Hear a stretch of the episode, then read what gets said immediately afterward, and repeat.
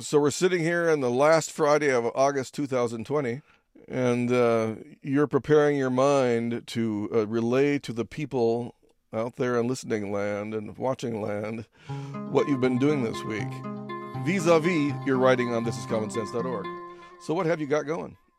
Well, I was about to tell them about the lawn and how I had mowed and different things like that, but you're talking about politics. You know, I was just thinking today that next week will be this kind of eerie week.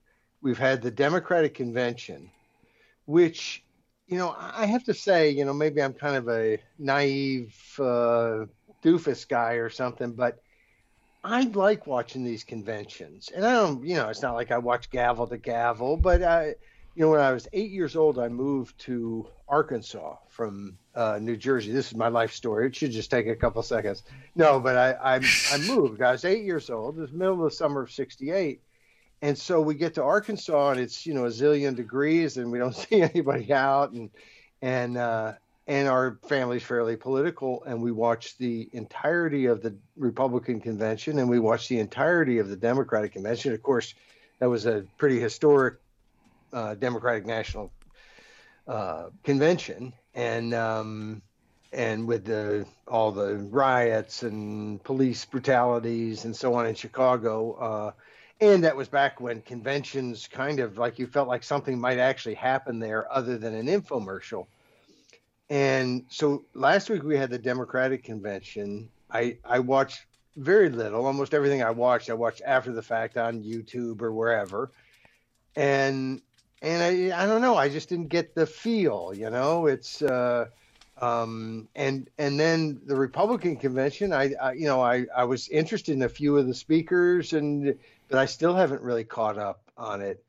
And of course, I've known, you know, for decades really that the conventions, nothing's going to happen there. Really, they don't allow real deliberation and a democratic process to really unfold there. It's all kind of fixed by that time, usually. And so it kind of feels like, you know, we went through these conventions, but they were, so obviously what they've been for a long time, which is infomercials. And of course, I don't know, you know, there's a lot of complaints you could make about Trump as president, but as a fireworks expert, there is nobody I'd rather have than Donald Trump. I don't know if people watched after his speech last night, but I happened to be watching that part of it. And my wife and I were trying to figure out, are they just replaying it over and over again? Or is this like the longest, most amazing fireworks show ever in history? And I like fireworks, but my goodness, this was like beyond anything you'd ever seen. And Washington Memorial or monument in the background, and it was amazing. Anyway, we've had both conventions. I don't think there's going to be much of any political bounce because it's just we're in a different place, and they weren't very exciting really. And now we're going to have a week of no convention. We'll probably have some good riots and looting, maybe maybe police will open fire on a few more people, but there's not going to be the political conventions. And then all of a sudden it's Labor Day and off we go to Election Day. And you know, you just don't know what is going to happen. It would not be surprising to be surprised about 5 or 6 different times. And maybe that's the lead up to our first commentary of the week, which was Biden's big lie. Because, you know, part of the reason that things are so in flux and nobody knows what to expect next is that we're not dealing with truth. We're dealing with all kinds of shades of falsehood. And of course, you know, if you're not a fan of the president, he's lied. You know, you've calculated every lie, and I'm sure he has lied. But it's, you know, you calculate every little misstatement as a lie, and so there's that. But it dawned on me listening to Biden's acceptance speech. And it mirrored his original announcement speech many, many months ago, was predicated on saving the country from racist President Donald J. Trump. And the reason that Biden knows that Trump is a racist is because he said there were good neo-Nazis, there were good white supremacists, there were very fine people who were on the side of the white supremacists and the neo-Nazis. And of course, if that were true, it would be some damning evidence on President Trump, but it's not true. And we have all this media apparatus.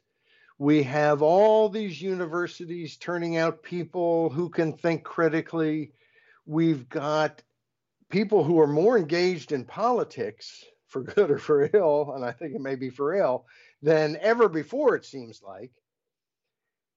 And the truth just escapes. And the big lie works. And here's a good, I think, case in point.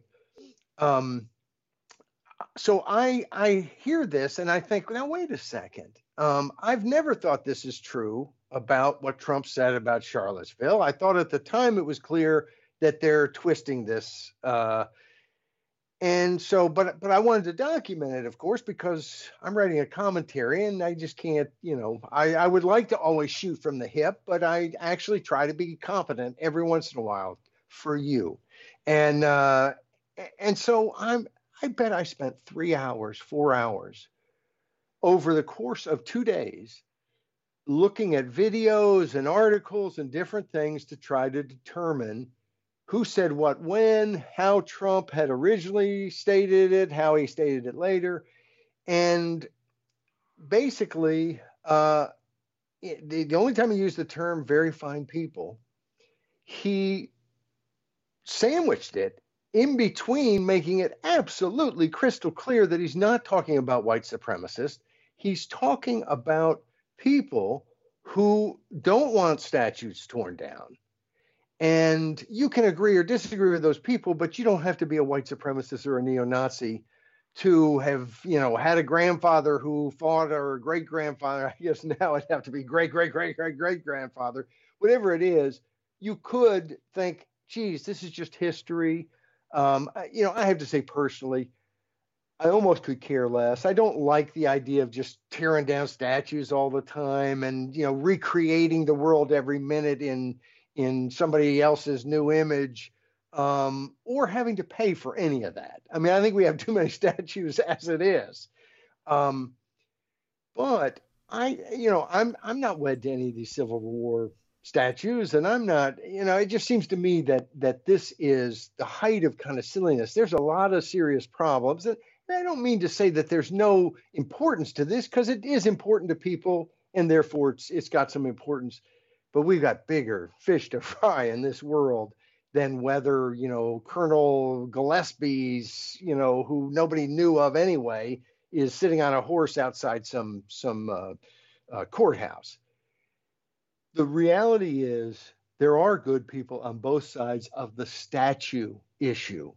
There aren't a whole lot of good people who are mixed up in white supremacism or neo-Nazism, or frankly, there aren't a whole lot of good people messed up in Antifa and Marxist revolution and so on.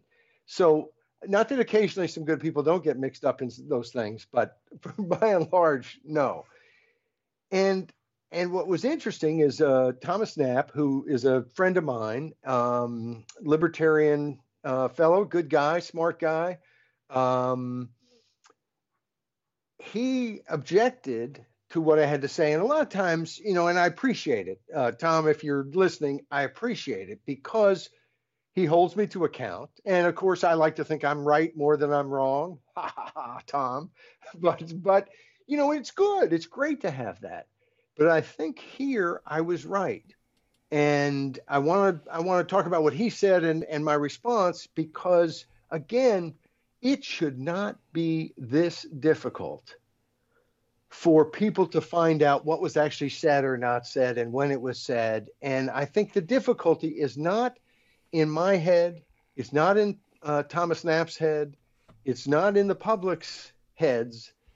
It is in a political class that is expert at spin and a media that has decided to join sides and play that same game. And it's just every time I think about it, I get a little sicker. I think we're in what I hope is a very unique time, but a dangerous time, because the partisanship and the corruption of politics, and I'm not talking about criminal corruption, although there's some of that too, but the intellectual corruption and the win at all costs and the let's tell them a lie because we can't really trust them to make the right decision if we give them the facts, that invades our politics, and it has invaded our media watchdog on politics.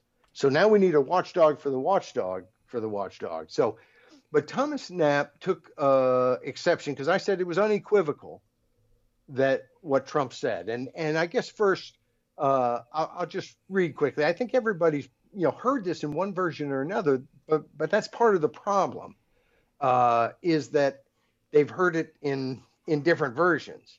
And so I'm trying to find my little note here where the heck it is that he said it. But the president, here's exactly what he said. I found it. How do you like that?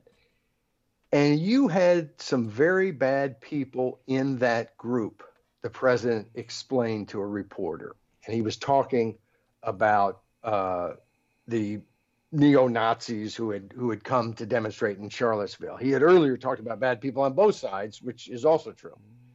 But you also had people that were very fine people on both sides.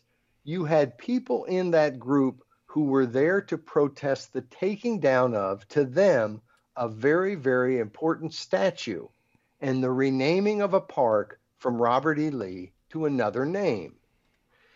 Trump then asked, and I think he kind of saw where things were going.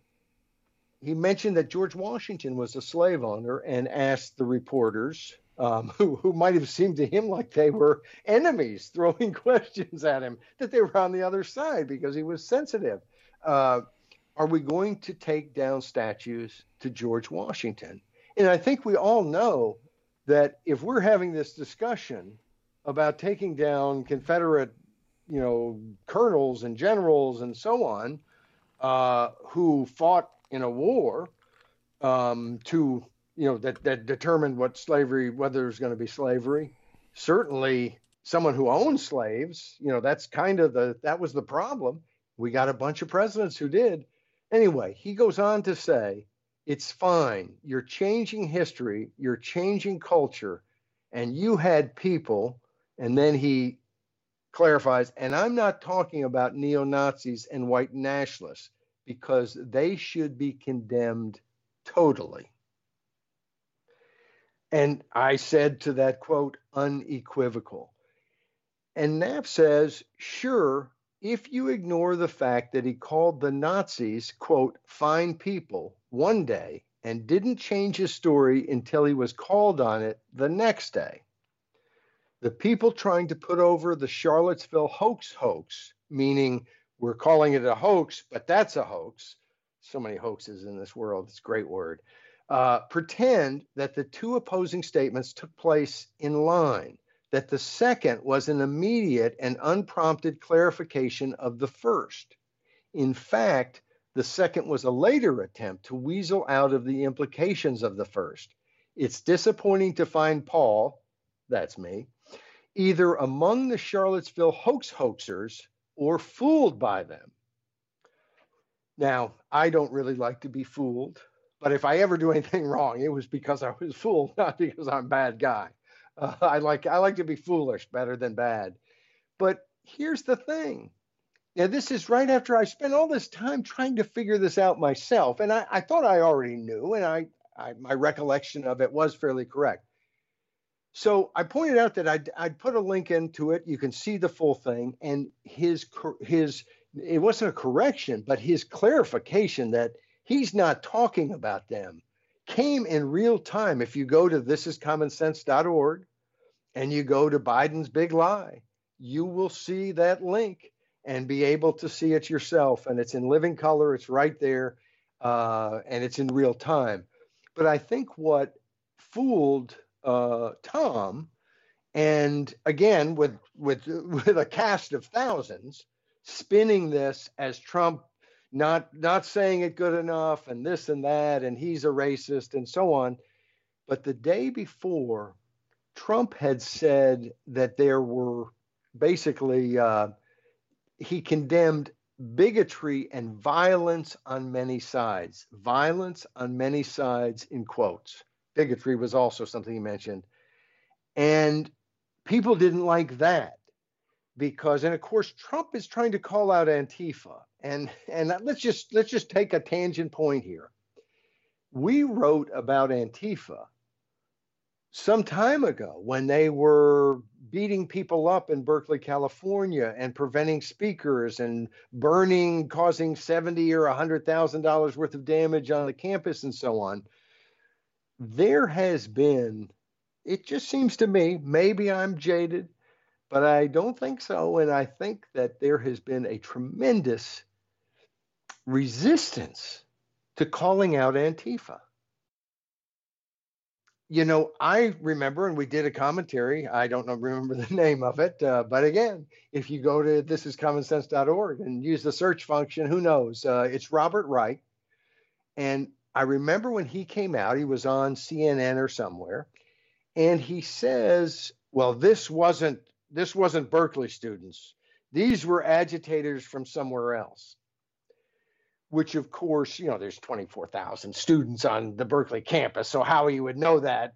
But, of course, then in doing a little research, I find out that days later, there are letters published in the Berkeley student newspaper of students claiming they were there and claiming they did all kinds of things to stop and silence Milo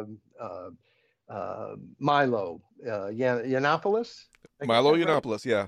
And Ben Shapiro was in the mix at some point too. I don't remember which one. He was, I think he was later maybe. Well, he's been around. He's had the same problem. And of course, it's not unique to Berkeley and so on.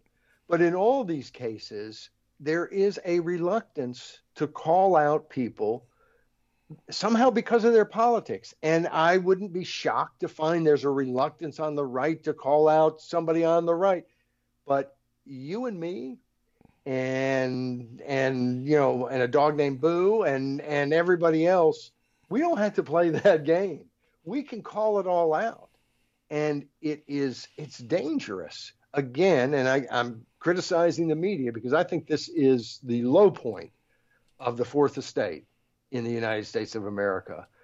But they have been weak in calling out Antifa because they're too busy trying to decide who they like better, Antifa or Milo. And you know what? Your audience, your readers, your listeners, your viewers, they just want to know the facts. Stop worrying about what you think so much and tell us what is happening. Truthfully, be nice. Anyway, I do think that this bodes very poorly for this campaign. You're going to see, I think, all kinds of people blocked from speaking out, with people claiming that they're not telling the truth. And, you know, truth is a hard thing to decide every day. You have some, you know, monopoly on and can determine every statement and whether it's truthful or not. And we have, we've really so moved away from the idea of this robust debate where all voices are heard, even some loony voices, because the truth is those loony voices, they get heard no matter what. You know, we need everybody's voice heard. That's the key. And so I think you're going to see Facebook, Twitter, you know, the social media, YouTube, all those problems. You're going to see I think the news media, the major media outlets, much more aggressively anti-Trump, as if that's even possible. And you're going to see the reverse of that on Fox, as if that's even possible. And I think that I think we're going to be, you know, either Biden or Trump is going to win in November. And I don't think it's either one. I think we're headed to a lot more trouble. And that's sad. I have to admit I'm more scared of Biden than I am of Trump. I don't know that I would have thought that in 2016 before Trump was president. And I have to admit that part of that is the fact that I know the news media will be tremendously tenacious and aggressive in the watchdog role over Trump. I have no such confidence that they will have the same tenacious outlook if the president is Joe Biden, or if the president is Joe Biden for a few minutes and then Kamala Harris. So I had to think. I had to think to make sure I said her name correctly. Anyway, it's easy, you know, if you think, but it's hard otherwise. Well, that was very nice of you. All that's very nice. I don't really look at what the media does with Trump as a watchdog. I don't really look at what they're doing as watchdog. I consider them to be fantasists, disinformation artists. To me, they're wholly owned subsidiaries of the CIA by this point. I'm not saying that they are owned, but they sold their minds to that mindset. So I don't look at them as watchdogs at all anymore. Well, and they're not playing that role, but they do function as that in the sense that Trump does have to worry that anything he does is going to be known and publicized, and of course that has a effect deterring bad behavior that I think the next president and the president before Trump didn't have that check. Now I think the media, you know, well, they were fluffing Obama's pillows and so on, the famous Saturday Night skit, which was darn accurate. And then they get Trump, and it's, you know, off the charts. And I'm afraid they will go back to doing no such role. The problem is, you know, I don't like the narrative that the New York Times has or the Washington Post has. I like the narrative, for instance, I get the Epic Times now. I like their narrative, but they all have a narrative. And you have to be careful when media has a narrative. When they have a narrative, they're not providing news in a journalistically objective fashion. They're just not. And, you know, we could question whether people are even capable of being totally objective, but they're not trying. And so I think we have to recognize that. And the problem is also that you can have a little bit of a narrative and still be functioning in a journalistic way, but over time that tends to, the narrative takes over, and especially when you get your nose out of joint, because Trump has attacked, like I remember in 2016, I'm going to forget the guy's name, in Larry Sabato, who's a political science professor at the University of Virginia. I think it's Larry. I could have his first name wrong. If it is, if I do, I'm sorry. But Sabato, S-A-B-A-T-O, is a well-known political science professor and so on. And they were talking, this was during the 2016 campaign. I believe I did a commentary on it. Again, you can go to thisiscommonsense.org and in the search function, put Sabato in and you'll find this. But he argued, look, the media's always been liberal, pro-Democrat. They've always slanted against the Republicans. And I thought that was so kind of straightforward and honest and true. But they have slanted so much more than I think they ever had. And part of it is that Trump has attacked them. Republicans have kind of always taken it and moved on. They realized, look, I don't buy ink by the barrel. I don't want to be attacking the media all the time. And so, you know, they didn't. And Trump has made a frontal assault on the media. And I think there are times where he's attacked them for things that that were true and that maybe he didn't like being printed. And I think there are clearly times that he has attacked them for things they have printed that turned out not to be true. So there's some blame on both sides there, but it's just the sort of thing that it has become personal, I think, between the media and Trump. And that's not good. That's not how we want the media to be. I have to say that the first script was about Biden and whether our president is a neo-Nazi. The second script, we just went straight to the neo-Nazi who happens to be a Democrat. Or I should say, he's not a Democrat. He's going to vote for the Democrats. And I guess this is very funny to us, but maybe we should explain to our studio audience and all the people out there in America that basically Dinesh D'Souza got kind of tickled because, you know, I don't know if we discussed it before, but back in 2016, somebody with the Ku Klux Klan came out and endorsed Trump. David Duke endorsed Trump, I believe. David Duke was with the White People's Party and so on. Was almost became governor of Louisiana many, many years ago in the 90s when someone came out with a bumper sticker that said, vote for the crook, meaning Edwin Edwards. It's important in order to defeat David Duke. But anyway, I digress. We also had, of course, the Communist Party that came out and endorsed Hillary Clinton last election. Now, you probably didn't hear about the Communist Party because I didn't get nearly as much press, but the KKK and others got a lot of press with Trump. Well, Richard Spencer is an alt-right kind of neo-Nazi type guy, and he's kind of the David Duke model, you know, wear a suit, talk intelligently, and be a fascist. And so he came out and said he was endorsing Joe Biden and was going to vote for Joe Biden.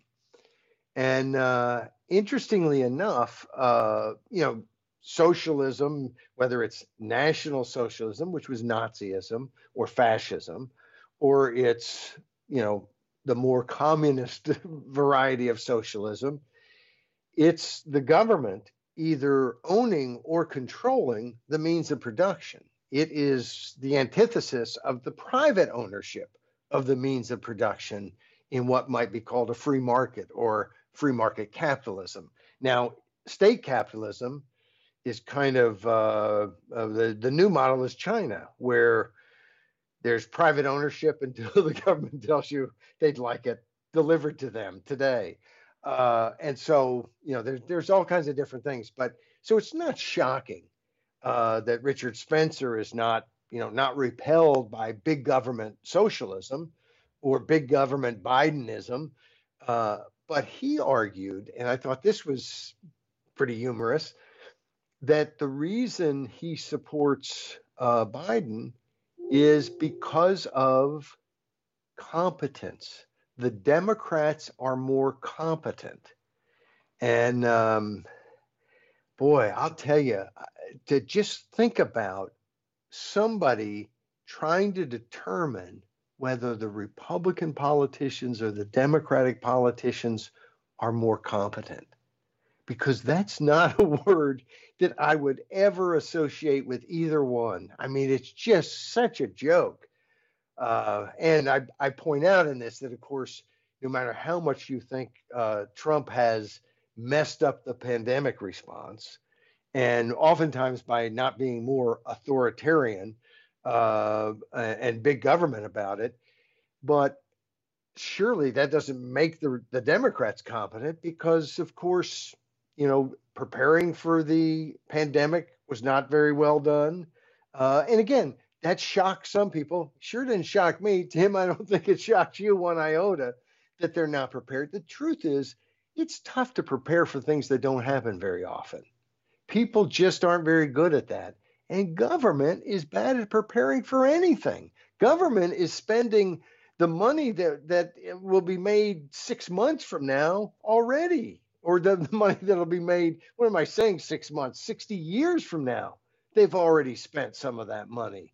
So preparing for disaster, no, they're not even prepared to do today's business today. So anyway, I thought it was funny. We had some chuckles that maybe the confidence is showing because this time they've pulled a alt-right superstar. I use that word ill-advisedly, named Richard Spencer's endorsement, which, who does that help? It's got to help the Republicans. We didn't mention the title of the piece. What is the title of the piece? Voting Like a Neo-Nazi. That's from Tuesday. Yes. And Wednesday's was It's Never Too Late to Prep. So now you've gone from neo-Nazis to the world is ending. Well, and this view that somehow anybody who actually prepares is a terrible, rotten person, which is tied to this, because this is all about that, there are hoarders, and that if you are hoarding stuff or buying up supplies any more than you need, you're a terrible, rotten person. But of course, nobody is more popular in a pandemic or any disaster than the person who has purchased and secured, they don't have to purchase, but just secured materials that we all need, especially if they're willing to give or sell them to us for a price we can afford. And we get so much of this anti-hoarding and price gouging and all that type of stuff. But the reality is we can all prepare for all these things, or sometimes we don't prepare. And boy, that can be an absolute life-ending disaster. So when we have, and look, it's not easy. I didn't know there was going to be a pandemic this year.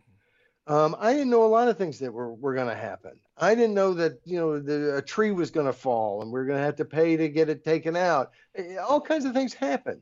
You can't prepare for all of them. But to not be prepared when Mother Nature or something else happens that is disastrous, and then to somehow hold it against the people who did prepare, and who not only prepared for them, but are ready to sell you what you need now when you're in this crisis and otherwise don't have it, that's called envy and jealousy. It is not pretty. And more and more you see that enabled. And you see it's sort of I deserve everything handed to me. As if not only were you supposed to secure all these things I need now that this disaster has hit and I was clueless about it, but you're supposed to then just give them to me free, as if your life didn't matter, as if all the work you did to think ahead should just be dashed, and I ought to get whatever I want right now. And, that tends to then lead to thinking, well, we need somebody who's powerful, who can make sure that we have all the stuff we need. And that's big government. And if you want that sort of society, they're all over the world, various degrees. But if you're looking for a society in which the powerful from on high make the decisions and provide you everything you need, there are Mandarin cards that you can order in the mail. There are courses all over, even in the United States, you can take courses. I understand that some of these Confucius institutes and stuff, they will provide you Mandarin courses. You can be part of the great experiment being conducted by the Chinese Communist Party. But if you're living in the United States, you've chosen almost and maybe you didn't choose it. Maybe you just got stuck here, but you're in like the worst possible place to decide that you want people on high to make all your decisions for you, because we've been going that opposite direction. Well, at least until this pandemic. Well, maybe not. Maybe not, but we've just been lonely, Tim. Yeah, okay. You and I have. No, it is this is something we talked about it before with different, smaller crises and so on. But there's two aspects of it. It's the dismissal of the hard work other people have done to think ahead, who are helping you out, and acting like instead of them helping you out, they're somehow hurting you. And then there is also this idea that some magical force is supposed to take care of every little need you have. And, look, sometimes we all have that. We get stuck in some situation where we're thinking, hey, is this all my fault? Somebody, what happened? Why is this? Why didn't I see this coming? And we can blame other people, but that's, that's the kind of thing you do in politics, not in real life. I was just thinking that this reminds me of a bigger subject, but I guess we really probably shouldn't increase the subject matter in the middle of a podcast that's already, 30 minutes in. The next piece, the next day, is about another kind of tragic situation. This time it's not about hoarding, and now we're talking about people dying. It's not even very funny anymore at that point. No, it's not very funny at all. And I read this piece in the Washington Post in the morning. I read the Post in the morning, and it started out saying that the country was being divided over the urgency of bringing fundamental change to law enforcement. And as I want to do, I just thought, I don't think that's right. I don't think we're being divided. I think the country is tremendous. Now, I should maybe step back. People are trying to divide us as best they can, including with lines like that in the lead of the Washington Post story. But we're not divided. We are united. You see the polls. You see the way people talk about this, people of all races, all ages, all political persuasions, they do not like police opening fire and killing people needlessly. Now, this particular case is a lot more complicated than some of them. There was an altercation and so on, but it's still, at the end of the day, I look at it and I think, I don't think the policeman was justified shooting as they did. Again, so let's investigate, let's find out. But instead of pulling us all apart, I think that's the way almost everybody feels. Now, maybe somebody says, oh, I have some more information. I think maybe they were, there was some justification for what they do. People can have those discussions. But nobody is out there in favor of the police just opening fire on people. That's not where the American public is. It's not where the Republicans are. It's not where the Democrats are. And frankly, while some politicians say crap on all sides, and you could argue that some Democratic politicians have certainly made it out to be, hey, these are just all peaceful protests, and, what are you talking about? Let's ignore some of the violence that's going on. Well, violence is violence. We're against the police shooting people to death because that's wrong. We're against people burning people's stores because that's wrong. It doesn't matter what their skin color or politics is. These are simple, basic things that we're united about. And so I kind of wanted to say that. And in looking at stuff, I saw the video of Jacob Blake's mom and dad speaking at a press conference, and especially his mom. I just thought was poignant, very, very powerful. She took issue with the destruction that she saw on her way to the press conference, and she told people, take a moment and examine your heart. And she made the statement that she has beautiful brown skin and that everybody knows that, but asked everybody to look at their hand, and she didn't know what color skin you'd have on your hand, but that it was beautiful. I like that. Very simple. And then she also made it clear that in calling for healing and calling for people to come together, that she said, quote, I am not talking to just Caucasian people. I am talking to everyone. And, you know, there's been a lot of Black Lives Matter.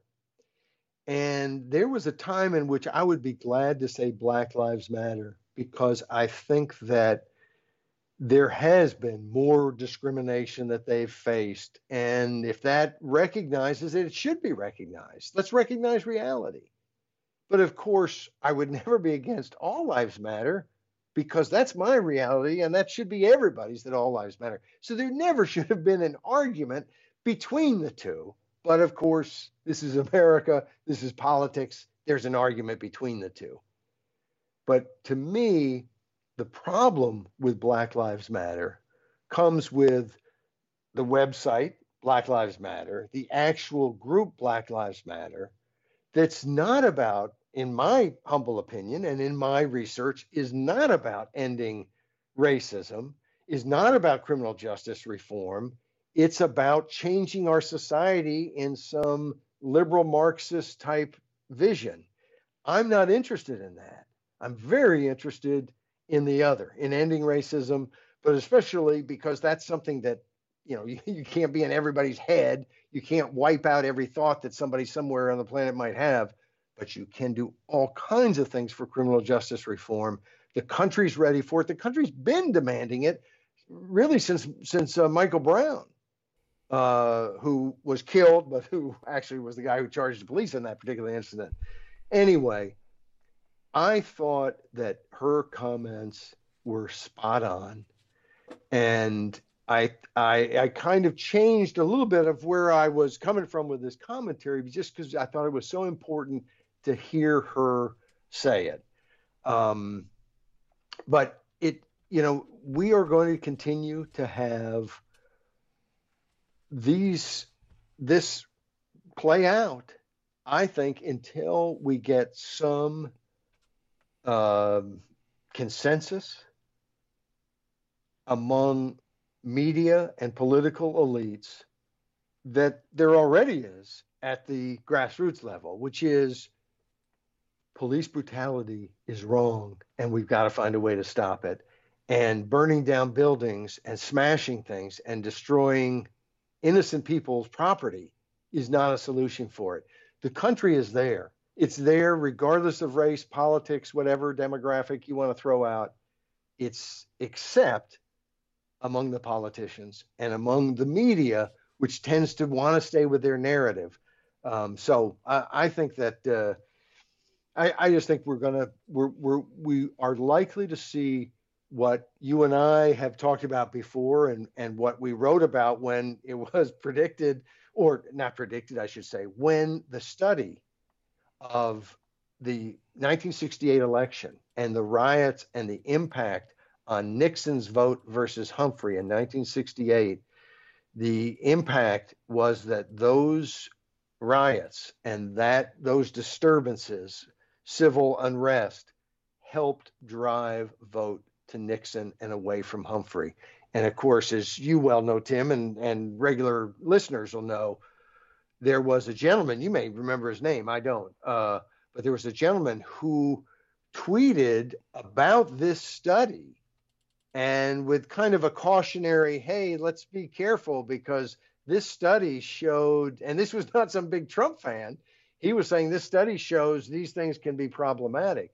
And of course, we're already hearing some reports that some of the polling in Wisconsin is showing that the race is tightening, and that one of the things driving that tightening, meaning Trump is gaining and Biden is losing a little support in the polls, is the view on Black Lives Matter and on some of the unrest, and the view, and I'm doing this from memory, so I could be off a little bit, but it was something to the effect that a majority of Wisconsin respondents weeks ago had said they had a positive view of Black Lives Matter. I think it was 51 or 56%, something like that.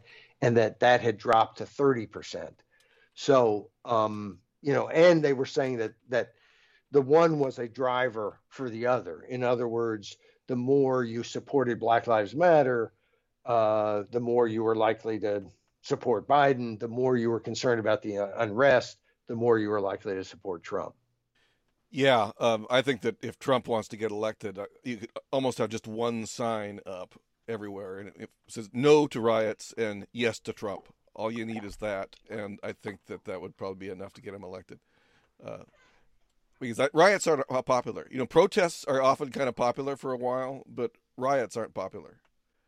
No, and it's we've had something here, and this is a little tangent too. So this podcast may be a couple months long, but we have had in Georgetown restaurant patrons who are eating outdoors, and in one case it may have been indoors, but and mobs of people come up and demand that they say Black Lives Matter, they say Breonna Taylor, that they raise their fists or what, you know.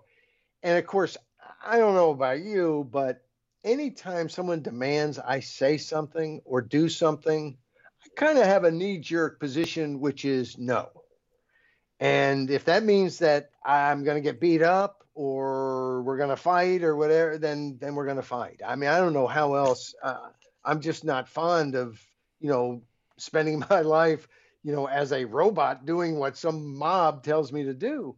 And it's despicable. It's just absolutely despicable. And there was the Rand Paul episode. He had police around him and, you know, had said, you know, we need to arrest these people who are threatening people, and suggested that maybe they were being funded to be there and so on. You know, wouldn't shock me. And then some people said, well, he really wasn't roughed up. Someone pushed a policeman who nearly fell over and bumped into him, but he wasn't personally attacked, although the reports were that they were saying provocative things like maybe we'll beat the hell out of you or whatever, threatening type things. That's an assault. And we can kind of say, oh, well, it wasn't, you know, no one actually smashed him in the face. Okay, that's nice of him. But we don't want to live in that society. We don't want to go out to dinner and to be harassed. I don't want even people whose politics I completely disdain to be harassed by people in public and treated meanly or pushed or threatened.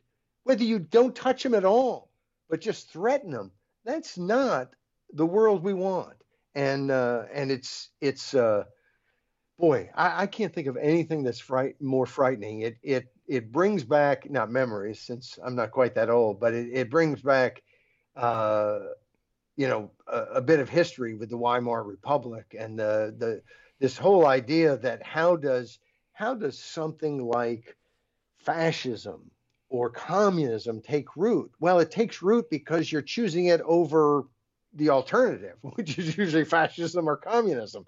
So far, when those are the two choices, the decision has been terrible every time. And we have to do something to make it to where those aren't our choices. And I think the key is for us, the people, as a collective body, with individuals taking actions to make it so, to be in more control. So everything isn't dictated by a media elite and a political elite. It brings us to our last Friday's commentary, the devil is in the seat cushion. And we're talking here about Nancy Pelosi. And, you know, so often when Trump does something, there's talk about, well, that's unconstitutional or whatever, or that's illegal. And it turns out, well, no, it is actually technically legal because Congress gave the president every known power anytime he wants to use it and stuff like that. But But we find out that maybe it's not. But then the fallback is, well, it's destroying norms. It goes against the norms of behavior in the office and so on. Well, one of the norms in a democratic society is that you have elections, and when two people are running for a seat, they debate each other so that the public can see them both arguing things, and in case one of them says something that isn't quite right, the other can come in, and you see how good they are at interacting and thinking on their feet and all those kind of good things. That is the norm, and it's a norm that we ought to hold tight to. I don't think we can force anyone to debate. I don't want to amend the Constitution. I don't want to pass a law.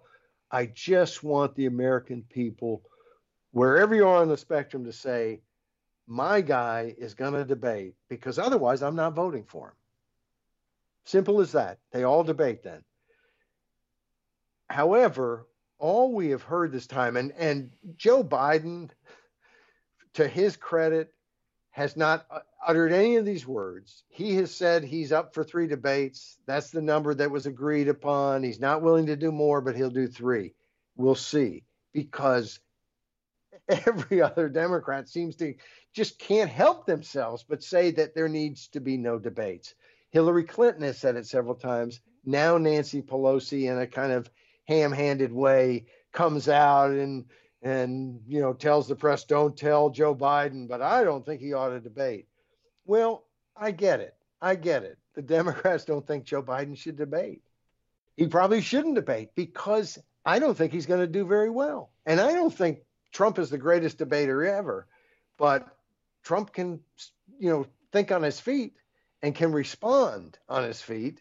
And I don't think Joe Biden is very good at that. Now, there have been some interactions, some speeches he's given where it seems like he's, you know, he's gotten all the words right. He's stayed on message. He hasn't said anything, you know, off, hasn't made a gaffe, but that's different than a debate. And the debates are, I think, a real challenge for him. And I think it's interesting that in all the talk about, you know, that Trump is destroying norms, that the Democrats are ready to jettison the idea that there should be presidential debates. It also kind of points out the 800-pound gorilla in the room.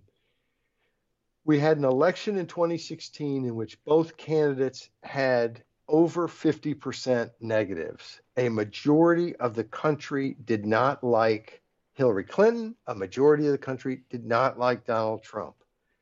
And yet we had to choose between those two.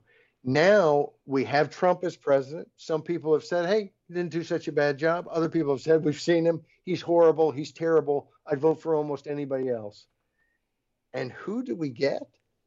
We get someone who, I think there are some real issues about whether he is physically up to the job.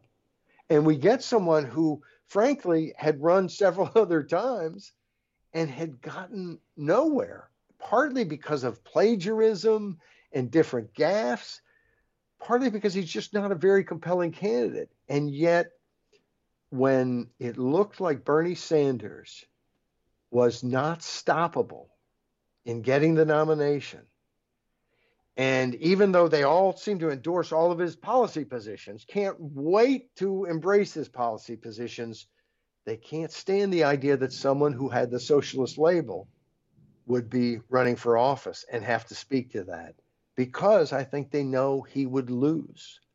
And so in a way that I've just never seen, the wagons circle as quickly as they did. Just, it seemed like overnight you had multiple Democratic candidates hop out and endorse Joe Biden. And the only candidate who you would have expected to hop out, Elizabeth Warren, because she had, you know, they do polls, they know these things going in. She knew she was going to get her clock cleaned in Massachusetts, her home state. She didn't just lose, she came in third in her home state. So knowing that, why wouldn't she get out? Because if she got out, her votes would go to Bernie Sanders. So she stayed in while everyone else stayed out. Now, Do I have all this on tape? No. I'm just saying this is how I see it. Could be right, could be wrong. I'm right. It's obvious. And so, you know, that's it. It's almost unbelievable. Circling the wagons around a candidate because he didn't have the negatives, with the idea that we will just all, you know, try to protect him from having to answer questions or run a campaign. And of course, this is the year to run if you don't want to have to run much of a campaign, because you can't run much of a campaign. So, boy, real life is stranger than any fiction. And I think we're in for a very interesting next 10 weeks. Thank you for joining us at This Week in Common Sense, the podcast wherein Paul Jacob talks about the big stories of the week that have appeared on his website, thisiscommonsense.org, where he's been writing commentary since 1999. My name is Timothy Verkula. You can find me at locofoco.us, locofoco.net, and at workman.com. That's workman with an I, not an O. Paul Jacob can be found at libertyifund.org, citizensincharge.org, and, of course, at thisiscommonsense.org. That's a lot of orgs. This podcast is hosted at SoundCloud and can be accessed via podcatchers such as Apple's, Google's, and Stitcher. It is, of course, viewable on YouTube. Come back next weekend. And for the week, go to thisiscommonsense.org.